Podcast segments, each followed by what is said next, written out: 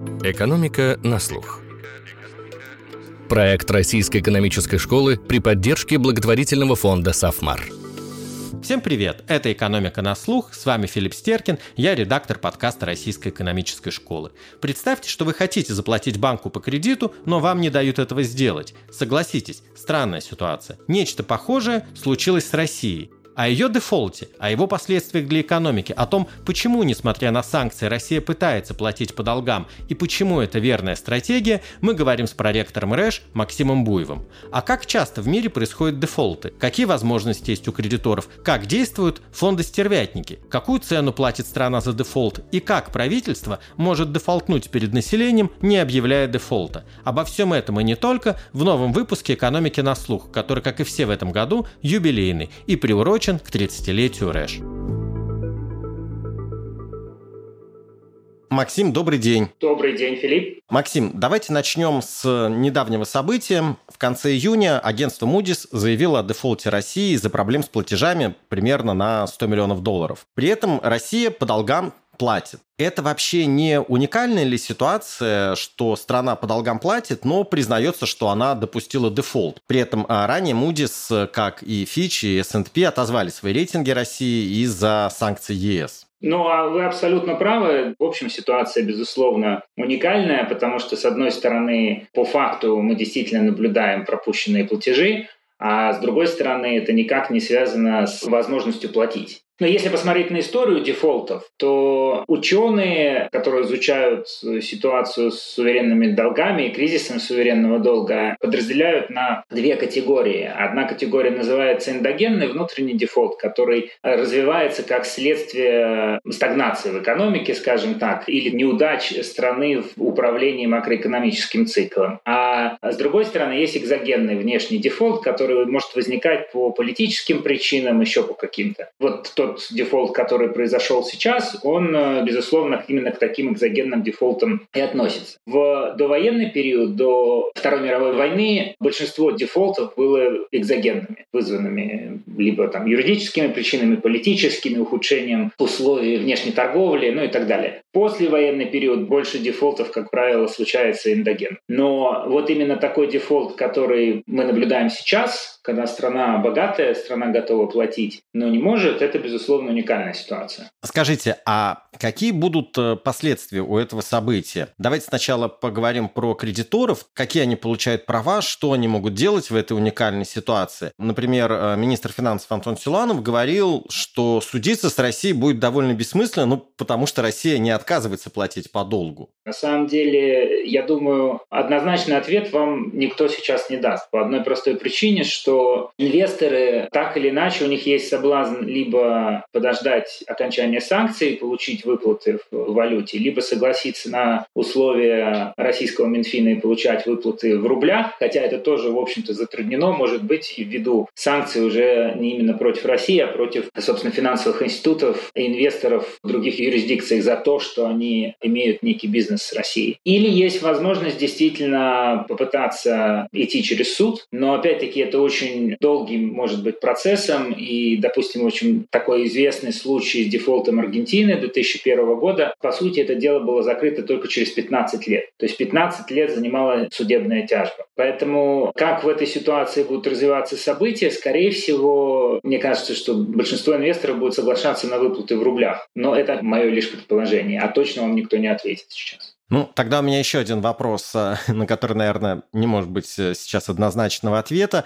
А какие последствия дефолт будет иметь для экономики России? Насколько он вообще представляет в нынешних условиях э, какую-то угрозу для нее, или это просто символический акт какой-то, или же дефолт все же еще аукнется нам. Ну, например, сейчас Россия отрезана от мировых финансовых рынков, но ситуация когда-то все-таки может измениться. Опять же, есть инвесторы из дружественных стран. Ну, на самом деле, любой вопрос про государственный дефолт э, или дефолт по суверенному долгу, он непростой вопрос. Хотя, казалось бы, очень такое понятное явление, мы его все время наблюдаем, но, тем не менее, явление, как оказывается, очень плохо изученное финансовое финансистами и макроэкономистами. То есть, ну вот, допустим, если мы почитали бы публикации в э, популярной финансовой прессе за последние там вот 3-4 месяца, начиная с угрозы мартовского дефолта, потом апрельского и вот того, который произошел, уже реально произошел в июне, публиковали мнение финансистов, которые говорили, что да, как бы там ни было, дефолт хоть технически, хоть там со слов министра Силуанова это фарс, но так или иначе он повлияет на способность России, когда Россия сможет действительно опять-таки заимствовать на международных рынках. Так вот, эмпирические исследования показывают, что не обязательно, что на дефолт очень сложное явление, и что иногда есть эффекты, что действительно стоимость заимствования для стран растет, и эта стоимость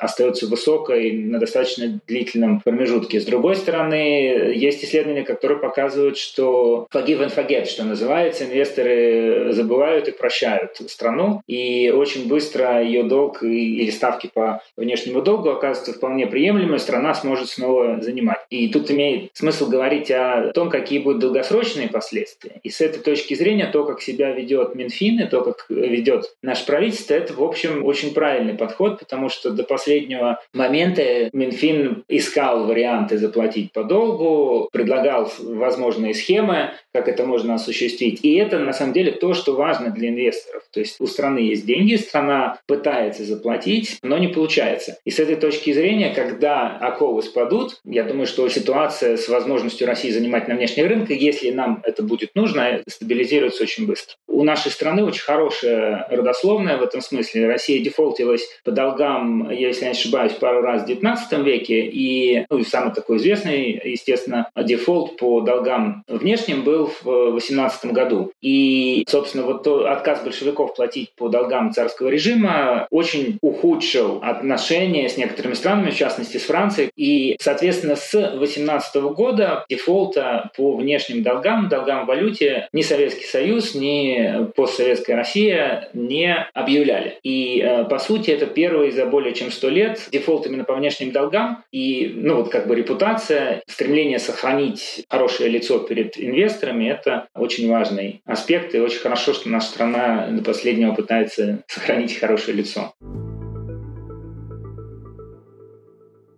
Давайте от России к миру. А как вообще часто происходят э, дефолты стран? В своем экономическом бестселлере «На этот раз все будет иначе» Кармен Райнхард и Кеннет Рогов писали, что вообще вот спокойные периоды 2000-х годов, когда правительства в целом платили по своим долгам, был довольно далек от нормы. А что тогда, а, в общем, является нормой? Ну, тоже хороший и сложный вопрос. С одной стороны, вот есть Райнхард и Рогов, которые пишут про то, что последний период э, The Great Moderation, то, что называется, то есть с конца 80-х годов и по мировой финансовой кризисе 2008 года, что это был тихий такой период, в течение которого страны платили по долгам. Но на самом деле есть более недавнее исследование Руя Эстивеса, Шона Кенни и Джейсона Леннарда, которые говорят, что на самом деле где-то в каждый год, начиная со середины 70-х годов, более чем 30% стран находились в дефолте.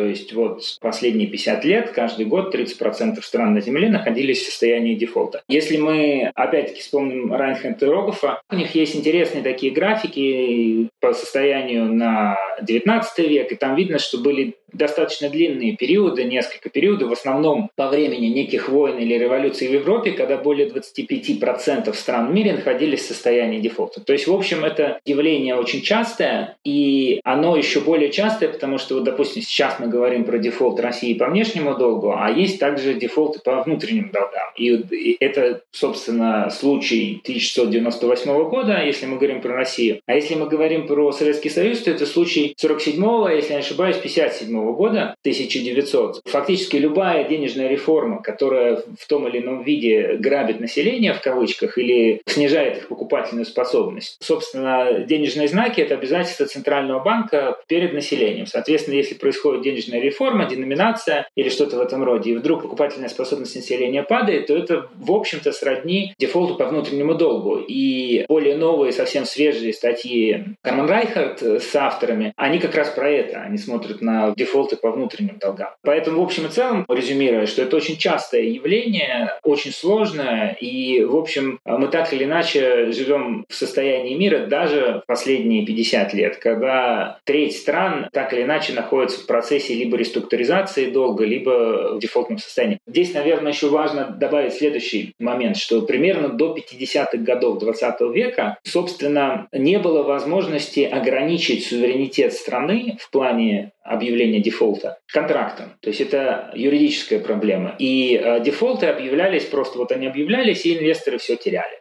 и не было возможности реструктурировать долг. И если не ошибаюсь, в середине 50-х годов был случай с Бразилией, когда Бразилия решила объявить дефолт, и Федеральная резервная система США захватила, заморозила золотой запас Бразилии, который хранился в Форт Ноксе, в денежном хранилище США. И это де-факто означает, что другая страна так или иначе контрактно или не контрактно ограничивает суверенитет другой страны. Одна страна другой страны. И примерно с 50-х годов начинается вот эта эра, когда когда при выпуске бандов в проспект выпуска включают некие положения контрактные, которые позволяют судиться со страной и удовлетворять требования кредиторов в случае дефолта. И это очень интересный момент в контексте дефолта, который произошел с Россией. Вот очень многие СМИ отдельно ссылаются на тот момент, что наша страна при выпуске этих бандов очень благоразумно вставила положение о том, что суверенитет наш не ограничивается возможностью разборок в лондонских или там американских судах, что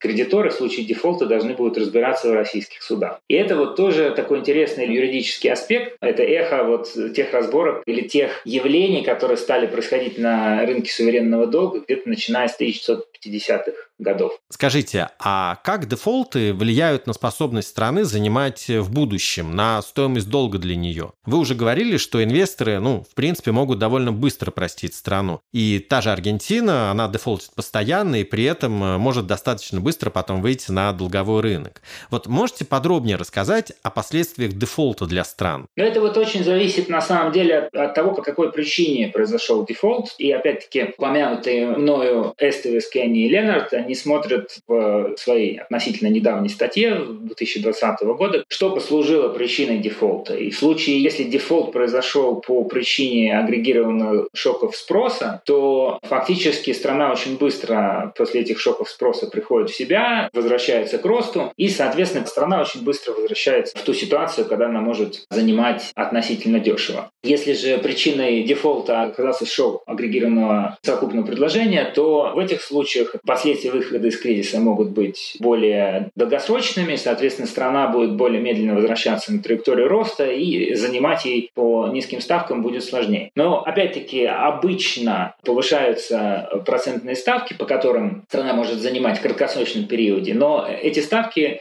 достаточно быстро могут вернуться на средние исторические уровни. Более долгосрочные эффекты могут быть совершенно разные. Вот с Аргентиной вы правильно упомянули этот пример. Самый большой известный дефолт Аргентины, он произошел в середине, если не ошибаюсь, 2001 года. Это был самый большой кризис экономический в истории Аргентины. И после него Аргентина долго не могла очухаться, в том числе потому, что была предложена схема реструктуризации этого дефолта. И причем Аргентина сама написала условия условия, как эта реструктуризация будет проходить, и по чьей-то недоглядке она забыла включить туда положение. Как правило, всегда в случае дефолта есть э, люди, которые соглашаются, или инвесторы, не обязательно люди, банки, это могут быть хеджевые фонды и так далее. Они могут согласиться на условия реструктуризации, а есть те, которые называются holdouts, то есть те, которые говорят, нет, вот мы будем стоять до последнего, хотим получить 100% номинала. В принципе, при написании соглашения о том, как будет происходить реструктуризация, ситуации. Нужно обязательно оговорить э, ту ситуацию, как будет происходить заключение соглашения с холдаутс, с теми, кто не согласен на реструктуризацию. Аргентина это забыла сделать. И в итоге оказалось так, что большинство этих холдаутс были на самом деле фондами-стервятниками, хеджевыми фондами, которые инвестируют в долг проблемных стран. Они принесли этот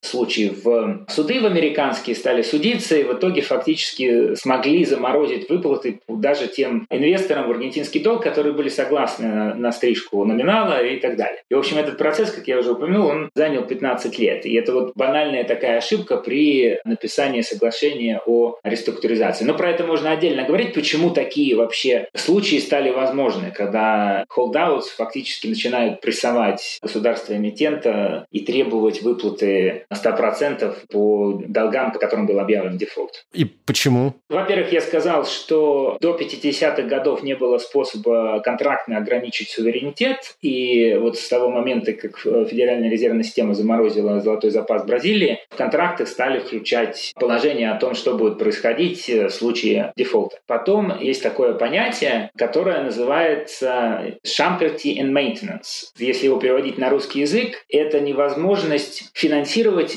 и подстрекать разборки третьему лицу. То есть вот есть кредитор, есть эмитент и есть некое третье лицо, которое видит, что произошел дефолт, и оно кредитору все время подстрекает и говорит, слушайте, давай, давай, вот не соглашайся на стрижку номинала, стой до последнего, пусть будет 100%. А в случае чего мы тебе поможем, профинансируем судебные разборки и так далее. Такие действия были запрещены юридически во многих странах, в частности в США и Великобритании, где, собственно, много разборок по погашению дефолтных долгов и происходит между странами и их э, инвесторами. И в какой-то момент это положение Шамперти и Maintenance его отменили как просто уже какое-то некое архаичное. И тогда инвесторы вроде хеджевых фондов, они стали беспроблемно скупать проблемные долги стран в надежде, то, что они смогут так или иначе инициировать судебные разборки и принудить эти страны к выплату 100% номинала. И помимо прочего, на это также повлиял тот факт, что до 50-х годов или даже может быть, уже до 70-х годов, кредиторами государств обычно были синдикаты банков. И если государство дефолтилось, фактически страдал синдикат банков. И если бы появился третий какой-то инвестор вроде хеджевого фонда, он вынужден был бы скупать эти долги у целого синдиката банков или пытаться принудить этот синдикат банков э, к тому, чтобы разбираться с государством. Это было очень фактически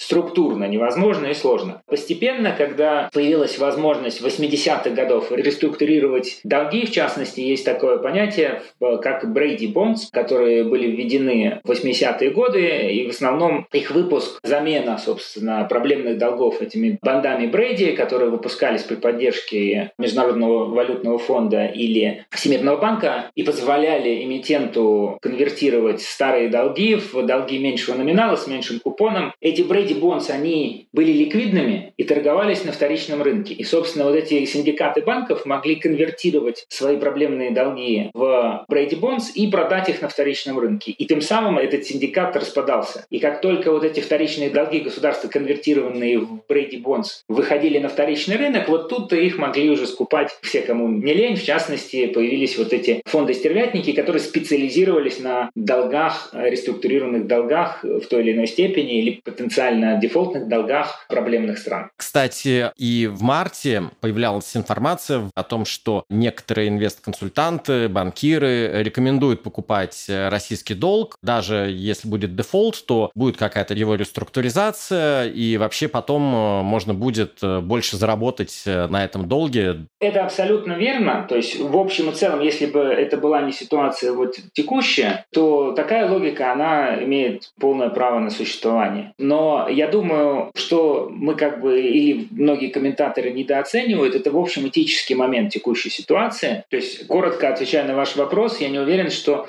таких инвесторов будет много по сравнению с любой другой похожей ситуацией.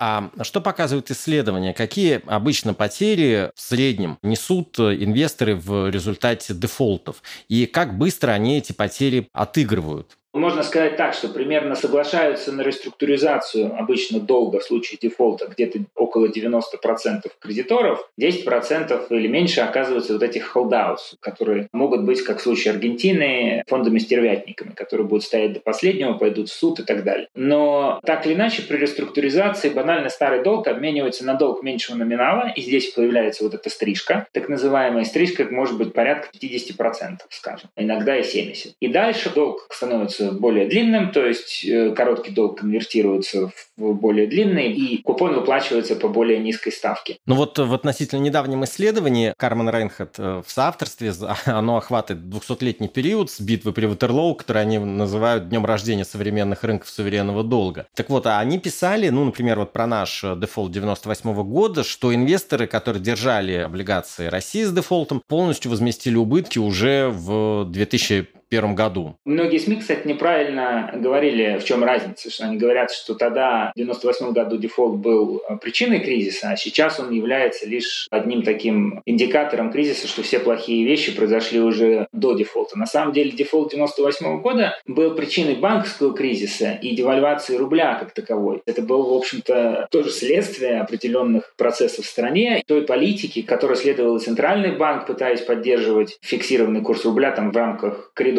И проблем, которые накапливались в экономике, экономика падала, был трансформационный спад, плохо работала налоговая система в плане того, что сбор налогов был минимальный. Плюс государство стало выпускать короткий долг под очень высокий процент, 40%. И вот эта вот комбинация, она довольно, кстати, свойственна ситуациям с дефолтом, когда просто банально у руководства страны не было навыка еще макроэкономического финансового управления, не были проведены необходимые реформы. Соответственно, если мы возвращаемся к вопросу, как долго инвесторы будут страдать после этого, и там в 98 году Джордж Сорос, допустим, он потерял его Quantum Fund, потерял в России 2 миллиарда долларов на инвестиции во внутренний долг России. Но к концу года, так или иначе, ну, за счет диверсификации, за счет того, что российские активы стали постепенно расти, фонд, тем не менее, он показал положительную доходность. В тот же момент это был такой локальный минимум цен на нефть, 98 год, после чего цены на нефть стали расти. То есть нам просто повезло.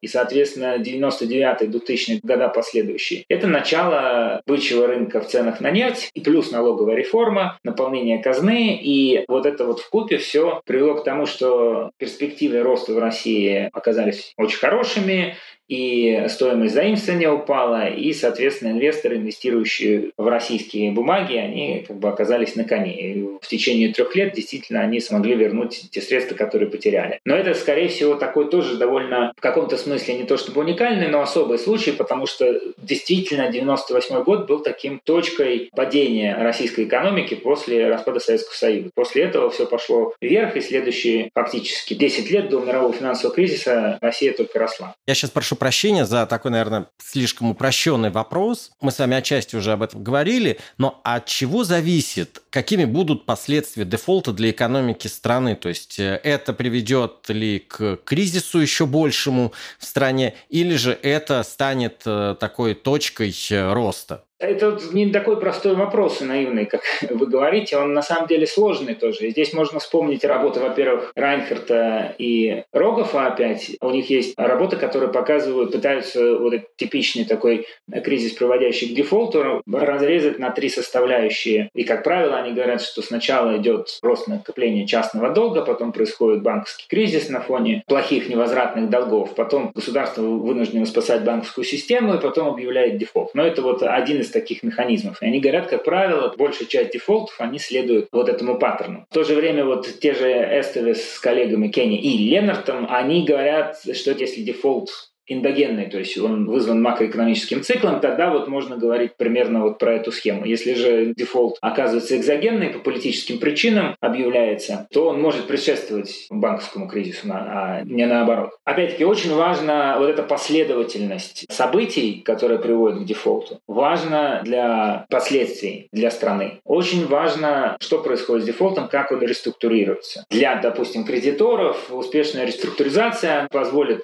получать какие-то выплаты, выплаты, а для страны позволит, допустим, сбросить бремя неподъемных процентов. А дальше можно вспомнить работы Дэвида и Кристины Ромер, которые говорили про так называемое монетарное или там денежное фискальное пространство. То есть способность государства действовать по выводу страны из кризиса, и они определяли это пространство как достаточно низкий уровень отношения внешнего долга к ВВП. Если долг гораздо ниже, чем 60% к ВВП, то у вас есть шанс, что у вас достаточно фискальное пространство, вы можете занять на внешнем рынке, можете инвестировать эти деньги в поддержку экономики, как бы это позволит простимулировать общий спрос и послужит драйвером восстановления. А с другой стороны, если процентная ставка при входе в кризис оказывалась достаточно далеко от нуля или от нижней границы, которую они определяли как примерно 1,25%, у Центрального банка таким образом есть возможность простимулировать выдачу кредитов, снизив процентную ставку. Вот в этой ситуации у Центрального банка есть монетарное пространство для того, чтобы использовать кредитно-денежную политику для стимулирования экономики. Если же, как во многих странах, странах мира был вот долгий период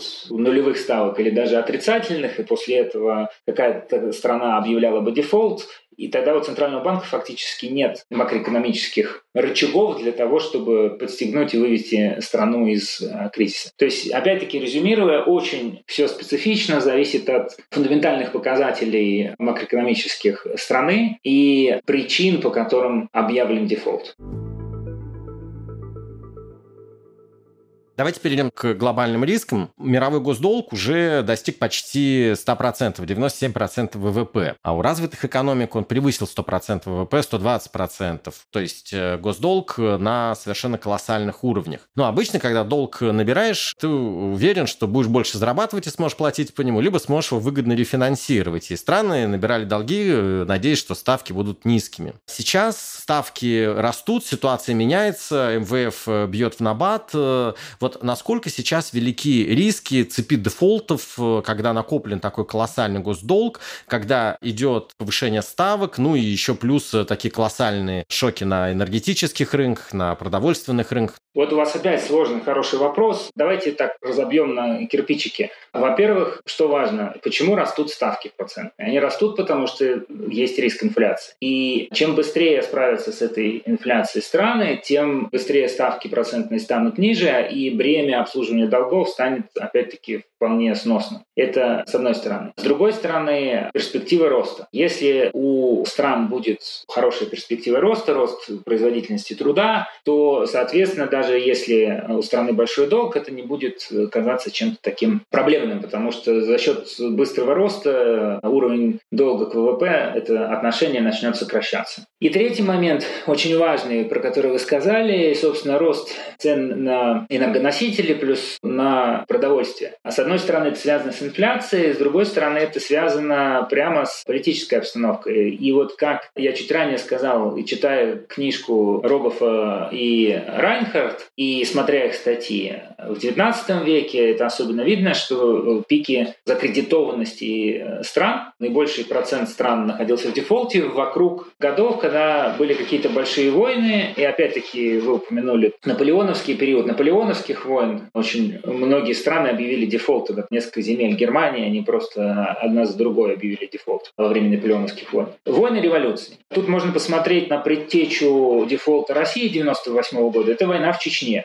середина 90-х. Траты российского государства на войну в Чечне при неспособности собирать налоги – это вот одна из причин того, что государство через два года после боев 94, 95, 96 годов оказалось не в состоянии обслуживать долг. Что сейчас происходит на Украине, мы все прекрасно знаем. Решение геополитических и политических проблем, окончание военных действий – это один из шагов, который должен быть сделан на мировой арене для того, чтобы предотвратить вот эту волну потенциально грядущих дефолтов. Взятие под контроль инфляции, прекращение военных действий и обеспечение перспективы устойчивого роста. Не обязательно в такой последовательности. Прекращение военных действий тут на первом месте стоит. Вот вы упомянули инфляцию. Ну, а, собственно говоря, а не может ли инфляция быть способом снижения долгового бремени для страны? Были всякие теории заговора, что США специально раздувают инфляцию, чтобы снижать свое долговое бремя.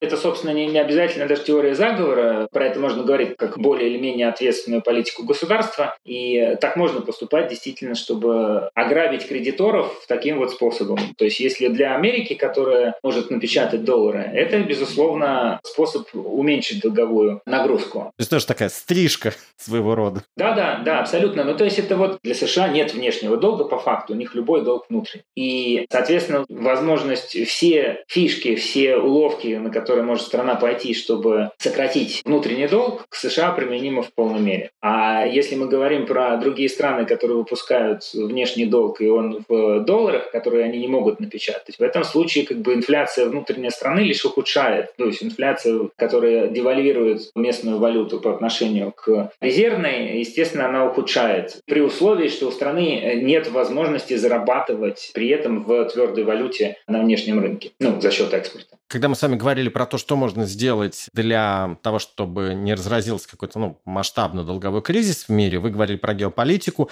А что могут сделать, помимо этого, крупные экономики, развитые экономики, чтобы не допустить такого всемирного долгового кризиса? Во время пандемии страны кредиторы двадцатки объявляли мораторий на обслуживание долга более бедных стран. Но это была такая временная мера. А сейчас вот на какие меры могли бы пойти развитые, богатые экономики? Во-первых, вот мораторий, про который вы сказали, и на самом деле тоже в отдельных исследованиях, когда группа кредиторов позволяет эмитенту объявить мораторий по долгу, это считается вроде как тоже дефолтом, да, так или иначе, или может считаться. Это с одной стороны. И мораторий, про который говорили особенно там, в 2020 году, когда пандемия зверствовала, это одно из решений. А другое решение — это так или иначе какой-то хитрый механизм реструктуризации долга, который будет означать стрижку номинала, с другой стороны переквалифицирование долга в более долгосрочный. Опять-таки создание инвестиций в страны, какие-то международные программы, которые позволят повышать производительность стран, улучшить перспективы роста. И, соответственно, это должно, в принципе, в общем и целом приводить к тому, что на международных рынках стоимость заимствования для этих стран станет падать. На Петербургском экономическом форуме была панель экспертов, и был Олег Шибанов, профессор РЭШ, и Софья Донец, главный экономист Ренессанс Капитала, и другие известные профессионалы финансового рынка. В частности, звучало следующее мнение, что да, действительно, в этой ситуации развивающимся странам будет сложно занимать, и процентные ставки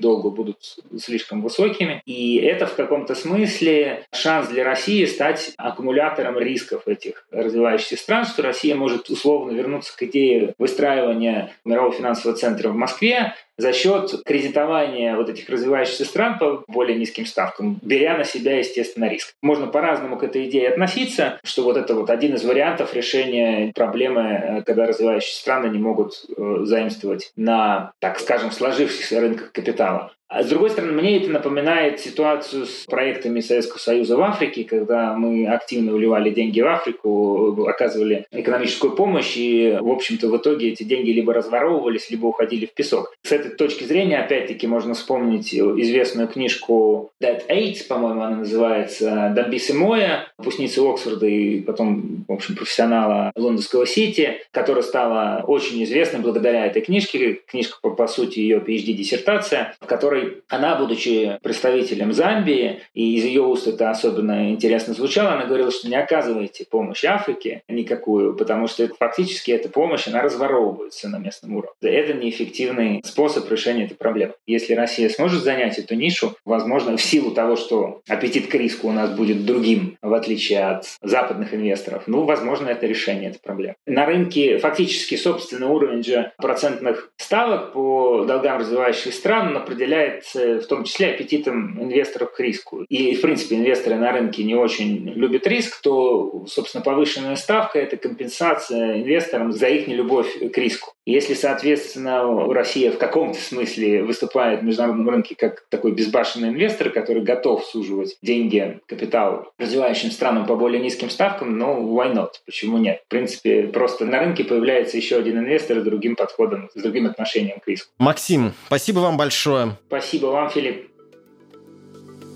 Что ж, великое успокоение экономики явно осталось позади. Ее механизм раскалывается, потому что его пытались раскрутить на слишком большой скорости. И, как водится, сильнее других пострадают наиболее слабые. Возможно, цепь дефолтов может стать одним из проявлений угрожающего миру кризиса, а реакция богатых экономик покажет, насколько они действительно готовы помогать более бедным. Это был подкаст «Экономика на слух». Слушайте нас во всех подкаст-плеерах, оставляйте комментарии и отзывы и рассказывайте друзьям. С кратким кратким содержанием всех выпусков вы можете ознакомиться на портале guru.nes.ru, где вы также найдете множество материалов об экономике, финансах и образовании. До скорых встреч!